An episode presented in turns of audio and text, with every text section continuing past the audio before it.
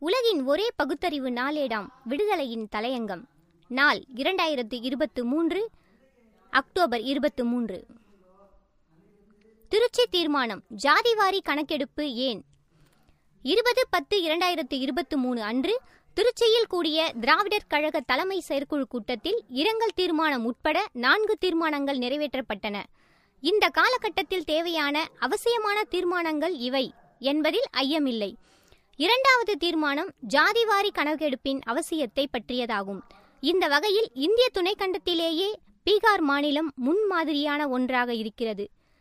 தெலங்கானாவில் ஜாதிவாரி கணக்கெடுப்பை நடத்தப்போவதாக அறிவிக்கப்பட்டுள்ளது. பத்தாண்டுகளுக்கு ஒருமுறை ஜாதிவாரி கணக்கெடுப்பு நடத்தப்பட வேண்டும் என்ற விதி இருக்கும்போது அதனை நடத்துவதில் ஒன்றிய அரசுக்கு என்ன சிக்கல்? சிக்கல் ஒன்றுமில்லை. மனத்தடங்கள் தான் முக்கிய காரணமாகும். கணக்கெடுப்பை நடத்தினால் பட்டியலின மக்கள் பிற்படுத்தப்பட்ட மக்கள் சிறுபான்மையின மக்கள் எவ்வளவு பேர் எத்தனை சதவிகிதம் என்ற உண்மை வெளிச்சத்திற்கு வந்துவிடும் அல்லவா கல்வி உத்தியோகம் பொருளாதார நிலை எந்த அளவுக்கு இருக்கிறது என்பதும் வெளிப்படும். அப்படி வெளியாகும் போது விகிதாச்சார அளவில் யார் பின்னுக்கு தள்ளப்பட்டுள்ளனர்? விகிதாச்சாரத்துக்கு மேல் அதிக ஆதிக்கம் செலுத்துபவர்கள் யார் என்ற புள்ளி விவரமும் தெரிந்துவிடும். அப்படி தெரியும் நிலை இடஒதுக்கீடு எந்த பிரிவினருக்கு உயர்த்தப்பட வேண்டும்? எந்த அளவுக்கு உயர்த்தப்பட வேண்டும் என்ற கட்டாயம் ஏற்பட்டுவிடுமே. ஜாதிவாரி கணக்கெடுப்புக்கு முட்டுக்கட்டை போடுவது உயர் ஜாதி ஆதிக்க கூட்டமே. காங்கிரசின் முக்கிய தலைவர் ராகுல் காந்தி இப்பொழுதே வினாவை தொடுக்க ஆரம்பித்து விட்டாரே. ஒன்றிய அரசில் தொன்னூறு செயலாளர்கள் இருக்கின்றனர் என்றால் அதில் பிற்படுத்தப்பட்டோர் வெறும் மூன்றே மூன்று பேர்கள்தானே. ஒவ்வொரு துறையிலும் மேல்மட்ட அதிகாரம் என்பது அக்ரகாரத்தில் அட்டகாசமாக குடியேறி இருக்கிறது என்பதை அறிந்து கொள்ளலாம். தனியார் துறைகளிலும் இடஒதுக்கீடு தேவை என்ற குரல் வலுப்பட்டு வரும் இந்த காலகட்டத்தில் ஒன்றிய பிஜேபி அரசு என்ன செய்கிறது? தனியார் துறைகளில் பணியாற்றுவோர்களை இணை செயலாளர் பதவிகளில் அமர்த்துகிறது என்றால் இதன் பொருள் என்ன?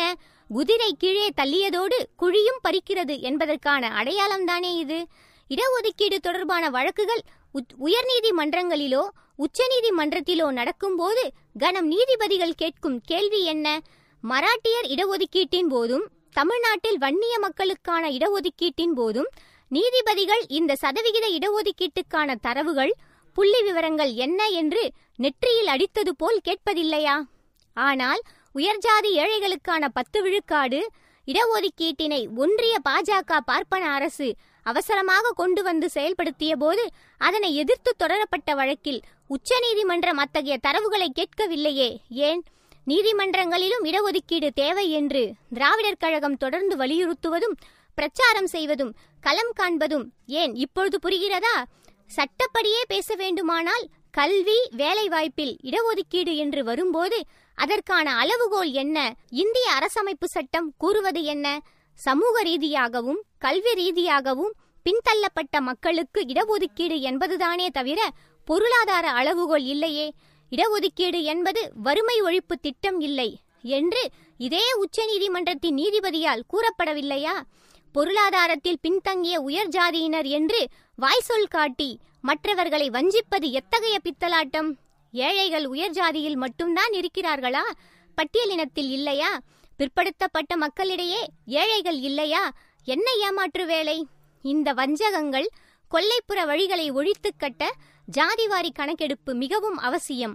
நாங்கள் ஆட்சிக்கு வந்தால் ஜாதிவாரி கணக்கெடுப்பு எடுக்கப்படும் என்று இந்தியா கூட்டணி உறுதியளிக்கிறது.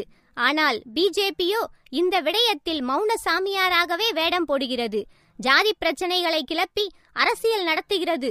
இந்தியா கூட்டணி என்று ஏதோ ஜாதி ஒழிப்பு வீரர்களைப் போல வேடம் கட்டி ஆடுகிறார்கள். இந்த நிலையில் ஜாதிவாரி கணக்கெடுப்பை எடுத்தே தீர வேண்டும் என்று திருச்சி திராவிடர் கழக தலைமை செயற்குழு தீர்மானம் நிறைவேற்றியிருக்கிறது. பிஜேபி தலைமையிலான தேசிய ஜனநாயக கூட்டணியை வீட்டுக்கு அனுப்பி இந்தியா கூட்டணியை வெற்றி பெற செய்வதுதான் திருச்சி செயற்குழு கூட்டத்தின் தீர்மானத்துக்கு கிடைக்கும் வெற்றியாகும்.